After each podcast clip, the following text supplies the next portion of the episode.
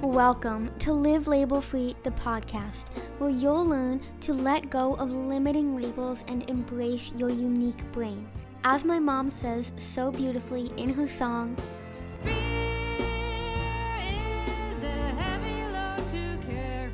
which is why on this podcast you'll learn the scientific links between neurodiversity and eating disorders, giving you a deeper understanding of how you can face your fears and become truly free.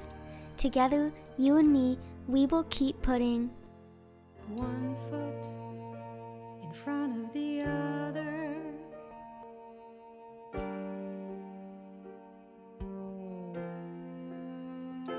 Hello, hello, and welcome or welcome back to the Live Label Free podcast. Today, I am speaking with Sarah Dosanjh, who is a psychotherapist and author of the book I Can't Stop Eating. After her own recovery from binge eating disorder, she has gone on to help others do the same. She runs therapy groups and communities for binge eating recovery, co hosts the Life After Diets podcast, highly recommend, by the way, and creates videos about how to recover from binge eating on her YouTube channel, The Binge Eating Therapist. Welcome, Sarah. I'm so excited to have you on the podcast today. Hi, Liv. I'm really glad to be here. Thanks for inviting me. Of course. Well, I always love hearing my guest stories and what brought them to where they are today and what inspired them to do the work they do today. So I'd love to just start off there. What inspired you to become the binge eating therapist? I feel like many other professionals in the recovery space probably have the similar story in that I struggled with it myself. So I was struggling with binge eating for uh, over a decade. And through my recovery, I decided that I wanted to go on to help others. I was still struggling with binge eating though when I trained to become a therapist. Some people think, oh, I recovered from binge eating and then I decided to be a therapist. I was so lost when I was in my binge eating. I felt like life was passing me by. I think I was looking for some kind of meaning and purpose. And so I decided to train as a therapist. But I didn't know when I was training that I was going to end up specializing in binge eating. I think to the back of my head, I thought if I ever recover, maybe I'll go into this field, but it wasn't necessarily my intention in becoming a therapist. I was a bit nervous to work with food, disordered eating to begin with. As I started, I thought this is where I want to be. I, I love that so, so much. And that totally reminds me of one of my favorite uh, phrases, which is your mess will become your message. Um, because it, it deeply resonates with me. Like I started my kind of trying to help others and spread my message and say, um, it's helpful to do this when I was still struggling as well. And that that word meaning and purpose really stands out to me because I think when we have our own struggles, we know firsthand how hard that must feel? And we can understand others struggling with the same thing. And i think because deep down we we have this desire and this yearning to help other people um i think that's almost what what creates this calling to help the very people struggling with the same problem is because you you're so you have this such deep understanding of that specific problem um that you can really feel others pain points because you're experiencing the same thing um, so I think it's so so beautiful how you've turned the, your struggle into really inspiring and helping others. Um, because I mean, I've listened to almost all your podcast episodes, watched all your YouTube videos, and the the value you you give, it just it's so radically different from what I see in so many other kind of binge eating content. Um, and I think that's that's the content we we need, and it gives others permission. Like you're not broken; it's just this biological mechanism, and um, the practical tips you give to deal with it. I I just think it's so so amazing. So really, really, I really admire you, and I'm just honored to have you on my podcast. So thank you again. Um, so yeah, kind of with all that said, um, how do you believe that labels and, and diet culture um, influences binge eating and, and played into your your own struggles? Mhm. So, somewhat controversially, I know you're live label free, but labels can be helpful. And I think you talk about this as well, to be fair. Um, it's quite common. I'll get a message from somebody who'll tell me, I've been struggling with this for years and I just realized it's a thing. When you hear that term binge eating, you hear other people talking about it and you resonate with that, I think there's relief. So, labels, it's a way of trying to categorize and group things together. And that can be problematic when we oversimplify it, but it can also really create community. And how do we find people that are going to understand what we're going through? So, I think that's part of it diet culture yeah yeah yeah yeah okay diet culture teaches us not to trust our bodies right? Tells us that we are supposed to be always working on our bodies making them better in some way making them smaller or making them leaner or more toned or a different shape. Um, and all of that just leads to a sense of not feeling good enough for many people. And i think for those who've never struggled with something like body image, I think it can seem on the surface, it can seem like a superficial, shallow concern.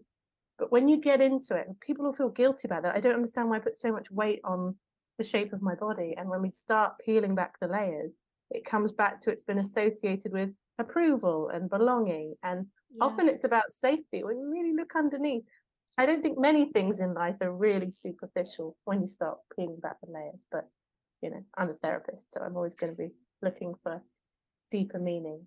Um, so yeah, I think that surrounding of diet culture, the sense we're not supposed to trust our bodies, we're supposed to be able to somehow figure out with our thinking minds what we should be eating. And anytime we have urges or desires for something different or something more, there's all the judgment that comes in. So that's the other part of diet culture, the moralization of food, which then leads to when your self esteem is hooked on it, it then leads to, oh, I eat quote unquote bad foods. That means I'm bad for eating bad foods. And so it was part of my work and my recovery was separating that. So some people they go into recovery from binge eating and their binge eating just stops. But I would say for the first year or two of recovery, there was still sporadic binging. And I had to take the morality out of that and go, it's okay if I occasionally binge. I just want to understand it not it's okay as in I don't care, because that's the other thing. Sometimes people will swing to, I'm fed up of beating up myself about this. So I'm just almost going to pretend like it's not happening. So if I binge, I'm just going to go, okay, that happened and move on. And there was this middle ground. I'm sure you talk about middle ground all the time because the polarizing thinking that's often around yep. disordered eating. There's this middle ground of going, okay, I binged again. Uh, I don't feel comfortable about that. I feel disappointed, but I'm okay. I might have binged, that might not feel okay, but I'm okay. So no matter what I do, it doesn't impact how I feel about myself. And then there's an opportunity to reflect and try and understand what was going on, what might have triggered the binge, what's the lead up to the binge. Because people will either panic and try and control, or they'll try and pretend it didn't happen and move on. That's the black and white response to a binge. Yeah. There's a middle ground of acceptance. And that was a lot of the work that I did and the work that I do with my from the clients and community.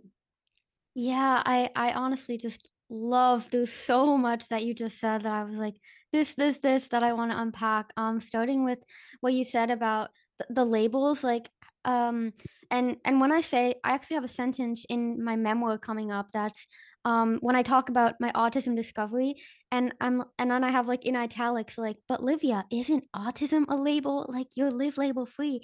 Um and then I go into um basically what you were just saying about um how how labels can can serve a very important purpose. They can serve a very important function um and if if used to in certain so, so in situations and circumstances like in diet culture um then labels can be very harmful because I believe when someone feels very restricted or limited or like they should or shouldn't do something, that is almost always rooted in labels. Um, but these are restrictive labels and limiting labels. For example, um, whole milk is bad and um, this light bread is good, right? That's what creates this sense of restriction. Or if I binge, I am unworthy or I'm this or that or that. Um, and and that kind of ties back and to this idea of middle ground like it's it's this concept of of having labels in your life and becoming aware of which labels are actually helping me and serving a purpose.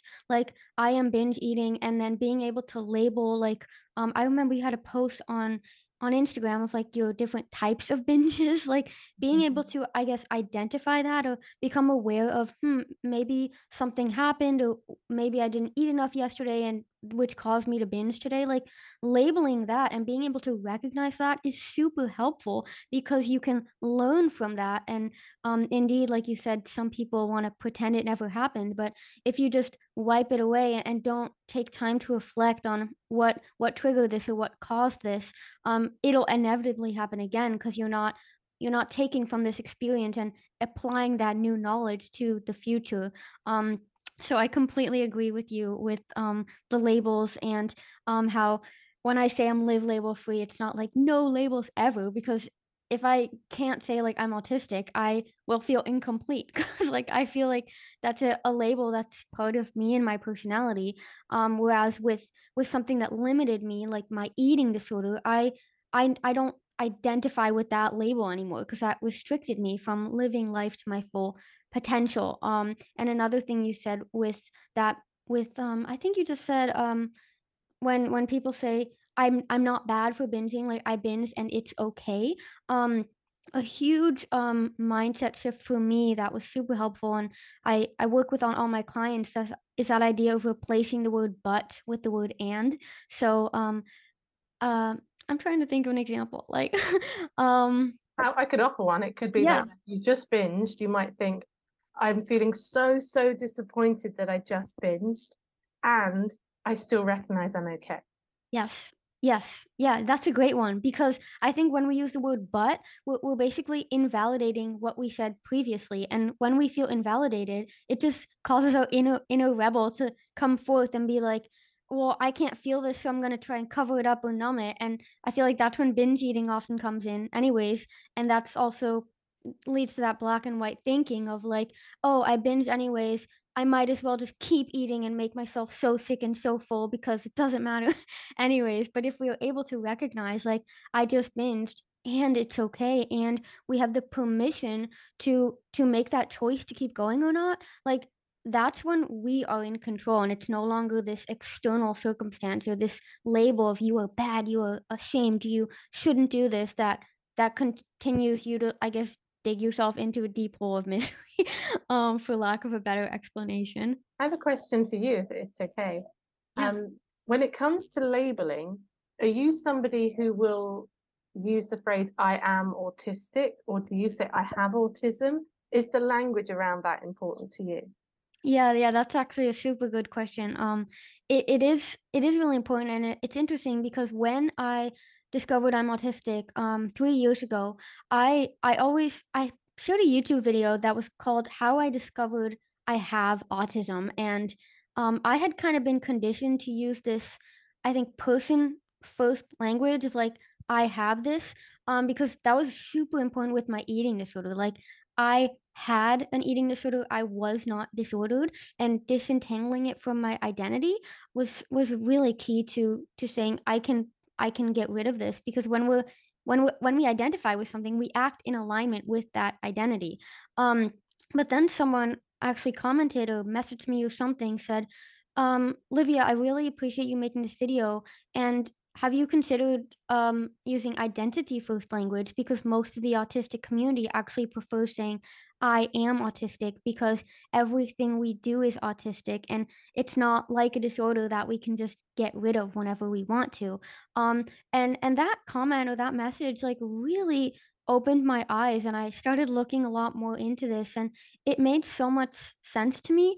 Um, so ever since I've actually really started using the phrase I am autistic, um, and kind of backing it up with, well, everything I do is is autistic, like the way I think is autistic. I can only see my life through the eyes of an autistic person because that's me. Um, but but I mean, I will often use them interchangeably just for that variety. Um, but I think it, it really is um about that identity and um when it comes to labels like it's it's similar when when people say like I am gay or I am queer. They don't say I have gayness or I have queerness, right? Mhm. Because they they identify with that. Whereas if it's a label that limits you, such as an eating disorder or um some other illness, um people don't say I have people don't say I am cancerous. They say I have cancer, um because they don't want to identify with that thing. So I hope that answers your question. Yeah, no, that's really interesting because I guess with something like binge eating, people are wanting to not be that. So Right. there's a separation from that. So to say, I'm struggling with binge eating rather than I am a binge eater, there's benefit. But yeah, from an identity perspective, yes, if this is part of your identity, then and you want to own it as your part of your identity, then Yeah. yeah, it needs person, person first language. Yeah, interesting. Yeah, yeah, okay, oh, great. Um, well, with with that said, um, I want to transition to the next question, which I think is gonna be really like the central pillar, I feel like, of this whole conversation because, um, because a lot of a lot majority of my audience struggles with recognizing physical hunger cues, which often leads to binge eating or overeating or eating past fullness or anything like that. Um, and it's always I'm I'm not restricting, right? I'm eating. Um, but but that leads me to the question of how can mental restriction lead to binge eating? Because I feel like this is a type of restriction that is often overlooked. Mhm. So imagine that you were going to give a big presentation tomorrow, Liv, in front of 300 people. You're going to go and talk about your new books coming out. um, you could be thinking about that today and feel nervous, right? You might get butterflies in your stomach. Your biology is responding to anticipation of, because you're not in that moment yet. Right.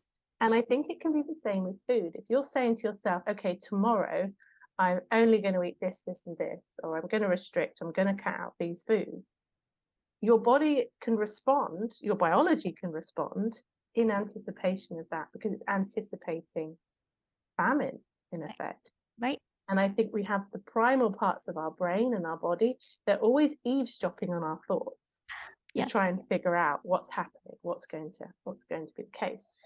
Because there have been times when I've been in a conflict with myself about eating a particular food, and the more I'm in a conflict with myself, the more the desire for that food increases. Mhm. And then there were occasions when I started giving myself permission when I was able to realize, oh, I don't actually want this food right now. And that was shocking to me because I just thought my switches were all broken.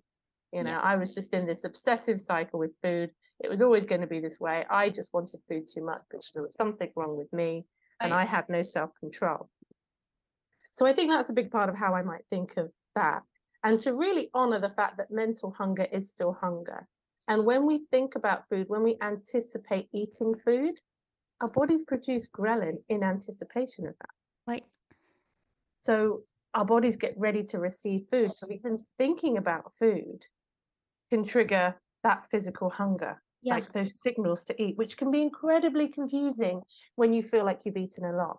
I also think that the brain it, it knows how much food you've eaten over a long period of time. Like, Yeah. It's monitoring that. And you can't fool it. You can't fool it. You can fool the stomach for a little bit by filling yourself up on, you know, um, more voluminous, lower calorie foods. But the brain knows.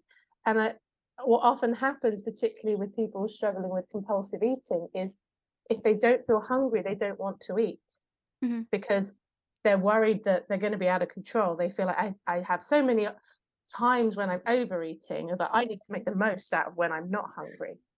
So I see that a lot with delayed eating throughout the day. Yeah. People not trying to skip breakfast or just trying to eat a lot less throughout the day. And then they'll have maybe a, a substantial dinner and they'll say, and I'm hungry after dinner and I don't know why, because I'm feeling full and I've had this substantial dinner. Right. We're not looking at the long overall picture. Yeah. So I think we have to look at the physical first and try to do our best to ensure that eating enough. And then we're looking at what are we anticipating? What's the judgment? And the permission part is scary for people because they think, oh, I let myself eat. I'm just going to eat everything. Yeah. And the permission part is also learning how to say no to food, but from a free place. Except that I put it like this you're not saying no to food. When you're trying to decide whether to have something, the question isn't yes or no. Right. The question, the answer, sorry, isn't yes or no. The answer is now or not now. Right. Very few occasions where there's one opportunity to have this food. Sometimes that will happen and you might have the food just because it's the only chance you're going to have this food. Yeah. Most of the time, there's another opportunity. But if you're not giving yourself that permission in the moment of the tussle with the food, it feels like now or never. And that's going to trigger off more mental. Yes, well. yes, that phrase of now or never, that's that that's that biological in our brainstem, right? The most primal part of our brain that's like, if it's now or never, well, now, right? Because otherwise we feel that famine. Um, and then that ties back to what you said about our our brain and our body knows what we've eaten in, in the long term. So if your your brain has this this primal fear of we don't trust you. This is not safe. We are not in a safe situation. We don't know when there's going to be abundant food. Like as soon as you get that opportunity of abundant food and you're faced with the entire pack of cookies or the entire tub of ice cream, if your brain has this like ingrained fear of like we don't know when this is going to be there again um yeah it's going to eat the whole thing and feel so sick and feel so full because it's like providing a literal safety cushion for future famine um and and something my clients often ask me and i'm sure this is something that happens with you as well is like but logically i know that there's no famine. Like logically i know i can buy as many tubs of ben and jerry's as i want tomorrow and the next day. Um and i think that that this just really has to do with that primal part of our brain that's being activated um because when our brainstem perceives famine perceives that food scarcity it it's not going to communicate with the logical part of our brain um because it, it's not logical mechanisms that are that are activated and i think it's the same when someone is um very very malnourished and they're just not eating enough food um their brainstem is almost uh in hyper arousal mode um over their logical thinking brain and that's why logical thinking often goes out the window because your your primal that primal part of your brain is like we need we need to ensure our survival right now and if that's eating all the food right now that's what we're going to do. Um so i think it's it's really really important to recognize what you said about how that anticipation and and saying um like I, I can't have this um well you answer you answer if it's either yes or no or now or, or later. I think that's such an important shift to make um because when you say do i want it now or do i want it later? you're you're telling yourself like it's always going to be there um and i don't have to fear that there's another famine right around the corner. Um so yeah thank you so much for sharing that um and i loved that you started it off with um the kind of example that's completely separate from food is like imagine you have to give a huge talk tomorrow um and you're like anticipating it and you you you get physical feelings like butterflies in your stomach or you heart palpitations or a headache because your body's like this is coming that that fear response like already activating. So in order to prevent that fear response you need to almost prove to your body and and and mind like it's safe you are safe um and of course there are many strategies to help with that which i'm sure both of us um work on um but kind of kind of bring it back a notch what are some examples of mental restriction um just so that people can get some maybe insight on ways that they might be restricting that they might not even be aware of That's often the rules. I think mental restriction shows up as rules and shoulds. Yes So some people might not necessarily uh, relate to the idea of rules, but should. So one that I might have felt uneasy about was, so I would binge on sweet foods. Mhm. So it wasn't a clear line, but it would be things like, well, if I had, if I had some cake or chocolate already that day, I really shouldn't be having it again. So it's these kind of slightly sneaky ways that it comes in, or if I'm not feeling hungry, then I shouldn't be eating. I think that is a big one Mhm. because quite often, if you have disordered eating and everything is a bit dysregulated and a bit Yeah. chaotic, if you've got a, a brain or something that's feeling quite dysregulated, if you're saying to yourself you should only eat when you're hungry, quite often by the time hunger has arrived, Mhm. it's too high to be properly satisfied. So you, then you can feel full, but your satiation dials are turned down. And I think that is the most triggering state when you feel dysregulated around food to feel full and to feel like you still need more because that stresses the brain out and all the beliefs around that. So mental hunger, it shows up a lot, yeah, exactly. And how we're thinking and how we're judging, judgments is how it shows up too. But also, I think let's respect men- mental hunger because it is still a type of hunger. Uh-huh. And for some people, food has a more emotional uh, kind of purpose in Right. their life. So when we're talking about hunger, we have hunger for food, but a lot of our needs also can show up as hunger.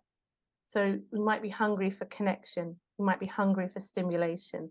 So sometimes, if you know that you are eating enough, the question, and you've been looking at the judgments as well, the question might be, what am I hungry for? Are there other needs that I'm trying to meet through food that Mhm. food can't do? So one of the ways I invite people to think about that is if they're having this urge for a food that they think might be emotional as opposed to restriction based, is to ask the question, what is it I'm believing this food is going to give me? Yes. Yeah. And that can be illuminating in the moment because in the moment you don't know. In the moment, it's just fixated on the food. So it feels like it's just about the food, but often there can be other things going on as well. Yeah, yeah, that that's so so powerful and um especially what you said about um the, it being labeled in the foods like if I sh if I already had cake I I shouldn't eat chocolate like that's why I believe that the restriction is lab is rooted in labels cuz saying you should or shouldn't like that's labeling your behavior as well if I then do eat the chocolate if I already have the cake then I'm bad even though what I found with myself personally through my own journey of um, restriction and then extreme hunger, and then I'm swinging to the other side and developing binge eating disorder was that whenever I said, um, I can't eat this or I shouldn't eat this, like that's when I when I would be able to eat this thing, I'd actually overeat on it because by saying that ties back to what we were talking about previously. By saying I shouldn't do this, you're telling your brain basically, um, worry about famine, worry about scarcity, sca- scarcity, scarcity. Um, and then so when you are faced with the thing, your brain's like, okay, now's our chance. Let's let's stock up, right? Um, so so yeah. With, with that kind of said, like now that um, we know like what are some examples of um, mental restriction um, and recognizing it i think that's very almost like thinking about the food and we were talking about um mental hunger that that is real hunger and a reframe that i that i posted on my instagram recently that i think is so so helpful and actually helps helped a lot of my clients. I think that's really important especially for for my audience that is a lot of people with who are autistic or adhd because we literally like do not often do not have physical hunger cues. Um and then and then it can make it even harder to eat because we're like we've been conditioned by diet culture and by society like if you don't feel hungry don't eat because otherwise you are emotionally eating. And that term in and of itself i think is very problematic um because if food was not supposed to serve any emotional purpose we wouldn't have like bake shops and we wouldn't have cookbooks and we wouldn't have restaurants. If food was if food's only sole purpose was to provide us with fuel right? Um so i think this comes back to that word permission is saying it's okay to eat and enjoy food and take pleasure from eating but it's all about like the the extent to which right? It's not black and white or like in like i can only eat for fuel or i can only eat if it's emotional. It's finding that middle ground that that colorful spectrum because if if we only lived life in black or white like it would be so boring and i know that's so cliche but it's it's so so true and um what you said before about um how mental hunger is real hunger um a reframe that i found really really helpful was saying well mental hunger actually is physical hunger because mental hunger happens in the brain and the brain is part of the physical body. Um and even though that may sound kind of like woo for some people like when i started seeing it that way um it really gave me that permission of like oh like i have physical hunger but i just may feel this physical hunger in a different part of my body than than other people may. Because when i know that i'm really hungry um it's i don't feel this like growling stomach like i don't when people describe that like oh my stomach was rumbling like i'm like i don't even know what you're talking about because i don't i don't experience that but i'll experience other things like i will just feel very very obsessive about food and, and that's like a major sign for me of okay my body is communicating i'm hungry with me. Um so I think for each individual, it's really important to kind of um, figure out like how does your body communicate hunger with you, and then that ties back to that what you just mentioned about um, is my body hungry for this, or is it actually hungry for food, or is it hungry for some other need, or, or am I trying to fulfill this other desire in some other way? And um, I think that's a huge part of recovery and discovery of yourself as a person is basically learning the different ways in which your body communicates different needs to you. Um, so yeah, with all that said, what are some strategies that you feel that you've had success with your clients um, of of ways to implement how to feel more peaceful around food, like how to feel more safe around food and to not feel so like ah like I'm afraid that I'm gonna binge, so I might as well restrict because I think I'm gonna binge anyways. Like that's that huge fear. Um, and especially if ha- one has unreliable physical hunger cues, how how can they create more sense of peace around food?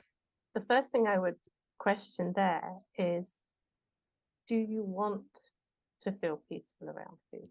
I know that sounds obvious, but I think probably for yours and my perspective, kind of having gone through it and and found a semblance of peace with food, we can say yes, it's totally worth it. But when you're in it, I don't know that when I was writing the binge eating, whether peace would have been a word that would have particularly resonated with me. I wanted control Yeah. and I wanted to lose weight and I wanted to change this unacceptable body. So I think there's first of all, there has to be that willingness, there has to be that desire to make friends with food. yes. Yeah. That has to be a priority. I remember getting to a place where I thought, I want peace of mind more than anything else, more than anything else, more than weight loss, more than any of it. Because actually, I'm hoping that if I get control and if I lose weight, that that's going to give me peace of mind. Right. Right. I'm hoping that that's just going to be the outcome, not realizing that perhaps it's available to me now. Because part of my brain would go, I don't want it now. I want to change first. Yeah. So I think that's the first bit, kind of at the individual level, about whether that, um, yeah, whether that is something that you are in a place that you have a desire to make that a priority. I, because there's, I have quite a strong rebel in me. I think a lot of uh, people who struggle with binge eating do. They A lot of autistic belly as well. people do too. yeah. And one of the things I rebel against is things like routine and planning. Interesting. Yeah, the idea of a food plan, for example, immediately felt restrictive to me, Right. even if I got to design it. So I think there's something about implementing regular eating that is important just in regulating the system. And we know that ghrelin, our hunger hormone, it learns our cycles of eating. So if you have breakfast, lunch, and dinner at a similar time each day, in in a matter of a week or two, your ghrelin daily cycle matches up with that. So you will start to feel hungry or at least ready for food. You'll enjoy your food more at those times of day because your body will be producing ghrelin, which means then when you eat, it will be more satisfying.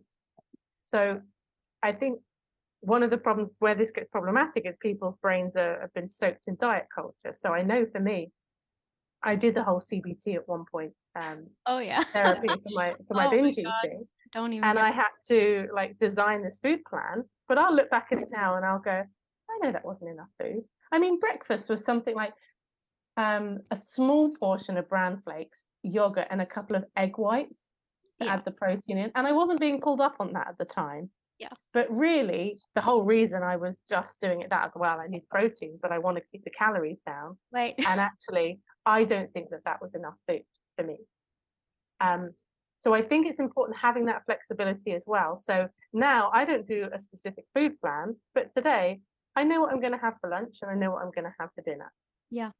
That said if something happens and for any reason i desire something else or there's an opportunity to have something different then i will so i think there's something about a flexible plan so many people i work with wake up in the morning having no idea what they're going to eat that day right. Yeah.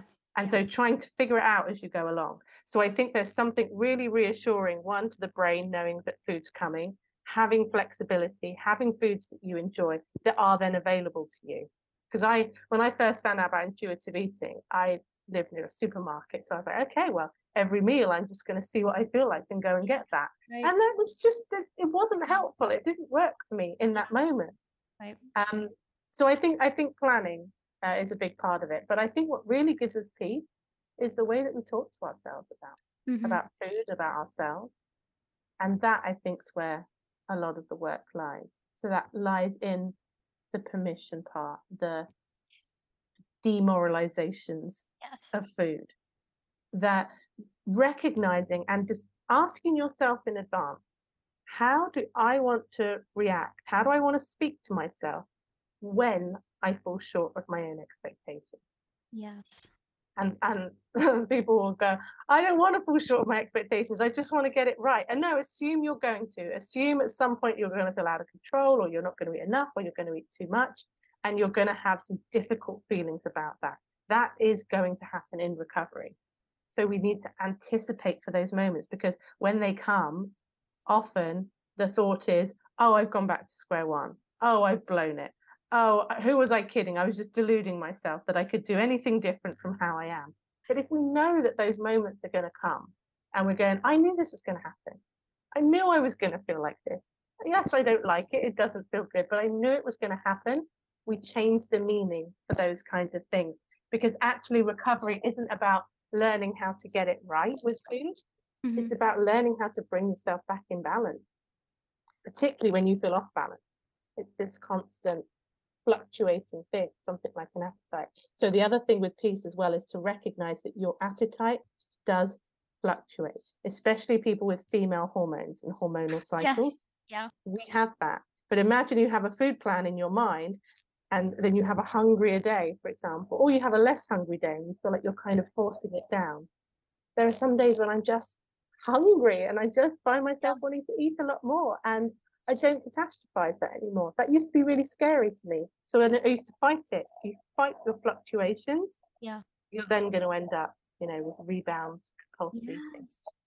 Uh, I I loved, absolutely loved um that that idea of flexible planning. Like have okay, the mug. Let's take a moment. The life after diets mug. I love it. I love it so much. You need to get a live label free one. Yeah, I, that's so funny because like the other day I, I was like, oh my gosh, I should start creating merch. Um, and one of the I want to create a mug that says, um, you are golden, and then the um element gold because the element gold AU is a symbol of autism. So I was like, oh, I love it. um, and it's like the pot of gold at the end of the rainbow because life in full color. I was like, it's the best idea ever. Um, but anyways, um, I think what you said about having this plan and like knowing what you're going to eat for breakfast, lunch, and dinner, and having that flexibility in there, like, can we just like shout that from the rooftops? It is just so, so, so powerful. And I think so in, I guess, in radically different from what they say about intuitive eating. And that's why I have kind of hard, problematic time uh experience or thoughts about this. Idea of intuitive eating is eating whatever you want whenever you want. No rules nothing never knowing anything.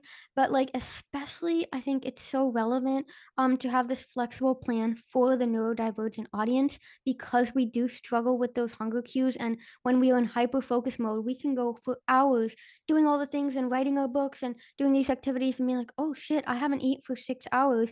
And that's what causes that that rebound effect. But when you have this plan in place um it, it gives that sense of trust and safety for your body to know food is coming and i know it's coming because i have this plan um and that prevents that primal brain from feeling the famine um so i think that that is in in, in quite contrast to what people say about um just always lis- listen to what your body wants in that moment because it's it's not really realistic because like I can't do groceries three times a day for each meal. Like now I'm craving this, so I'm gonna go get that. Like I wouldn't get anything done if I did that, right? Like I I don't want I, I do my groceries and kind of buy a variety of things that I like and enjoy and and kind of go from there and plan it loosely. But if I have this super super intense craving that I'm like I need a donut right now, I'm going to go to a bake shop and and get a donut because that's what my body needs in that moment.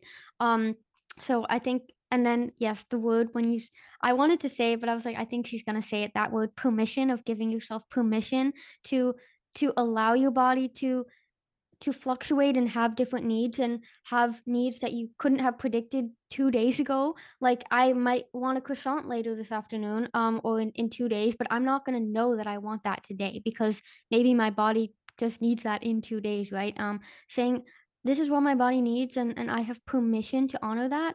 Um, and and I can trust that my body will handle it and will balance itself out.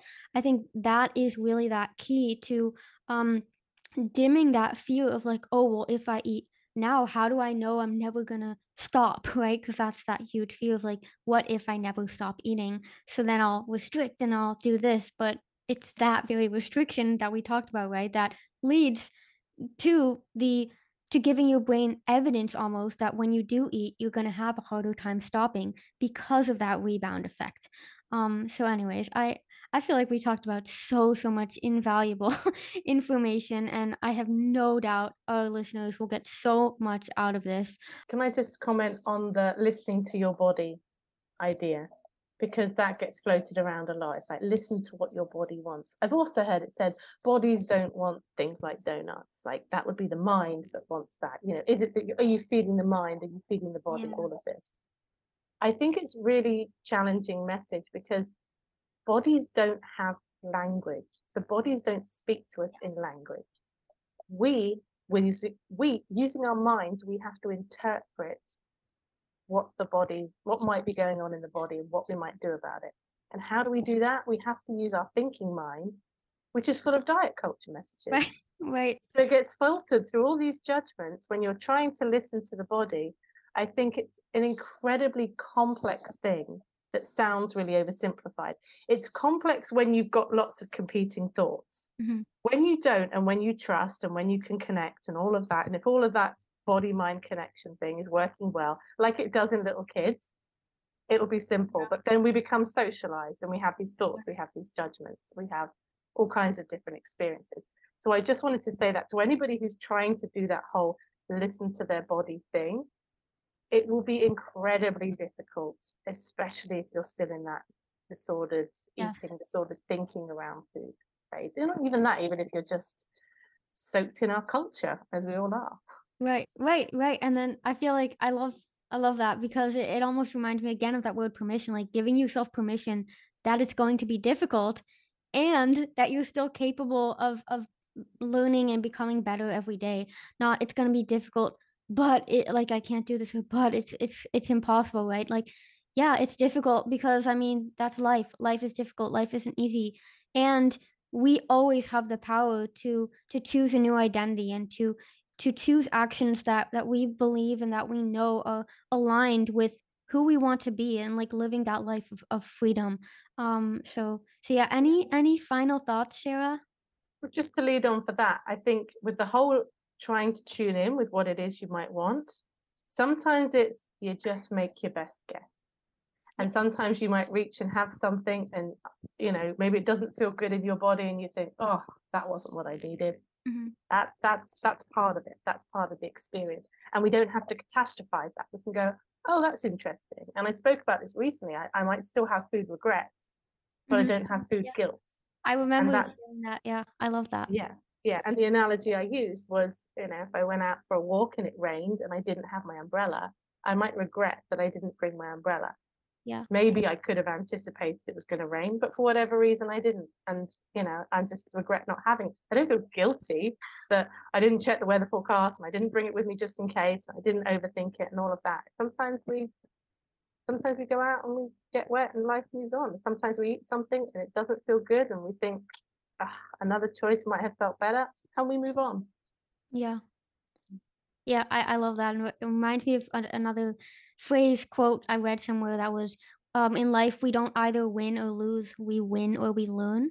Um and I think that's so so tied to what you just said. It's it's not, oh, I, I lost now. I feel guilty. I shouldn't have done this because where your attention goes, energy flows, right? If you're gonna only be focused on how awful the situation is, you you actually dig yourself deeper into that situation. But but if you say, mm, th- this happened and it, wasn't the best outcome um and and now i know for next time like to check the weather and to bring my umbrella with me or now i know for next time if i eat uh five tubs of ice cream yeah i, I don't feel very good like maybe I'll, I'll try another strategy next time, right? We're we we're all lifelong learners, and I think giving ourselves permission to to fuck up, lack of a better word, and make mistakes and say, I learned from this, and next time I'm gonna be better, and I know I'm going to mess up again, um, and that's okay because that's gonna be another learning experience. I think that is almost that golden ticket to giving yourself that sense of peace is saying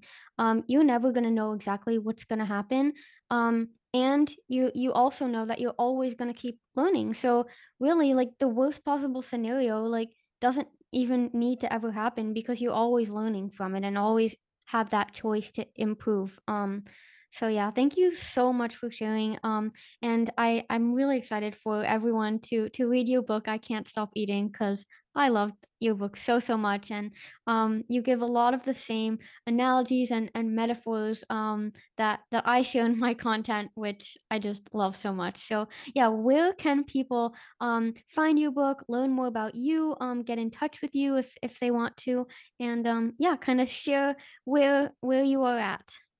Sure. Well, I'm, I'm the binge eating therapist on Instagram and YouTube, and podcast is Life After Diets. I would say that my best content is YouTube and the podcast because Instagram's great, but Mhm. it's real snippets. So I always Yeah. feel like I'm I'm having to simplify things, which is great sometimes, but Yeah. you know, then people feel like frustrated because they don't know I how to apply it.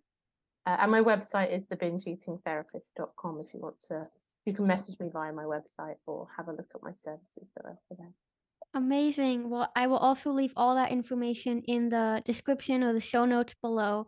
Um, and I'm I'm so excited for people to learn mo- more about you if they haven't already. Um, and get in touch with you if they want to work with you. Um, because I think you're truly amazing, and your podcast and YouTube channels is invaluable, and of course your book, also a very um let's say revolutionary resource in this world that is infested with diet culture. Um, so thank you so much, Sarah, for for coming on the podcast. Um, I I really enjoyed talking to you. All right, bye everyone. Thank you, Liv. One foot in front of the other, and you'll see around the corner soon. This podcast has been recorded by your host, Liv.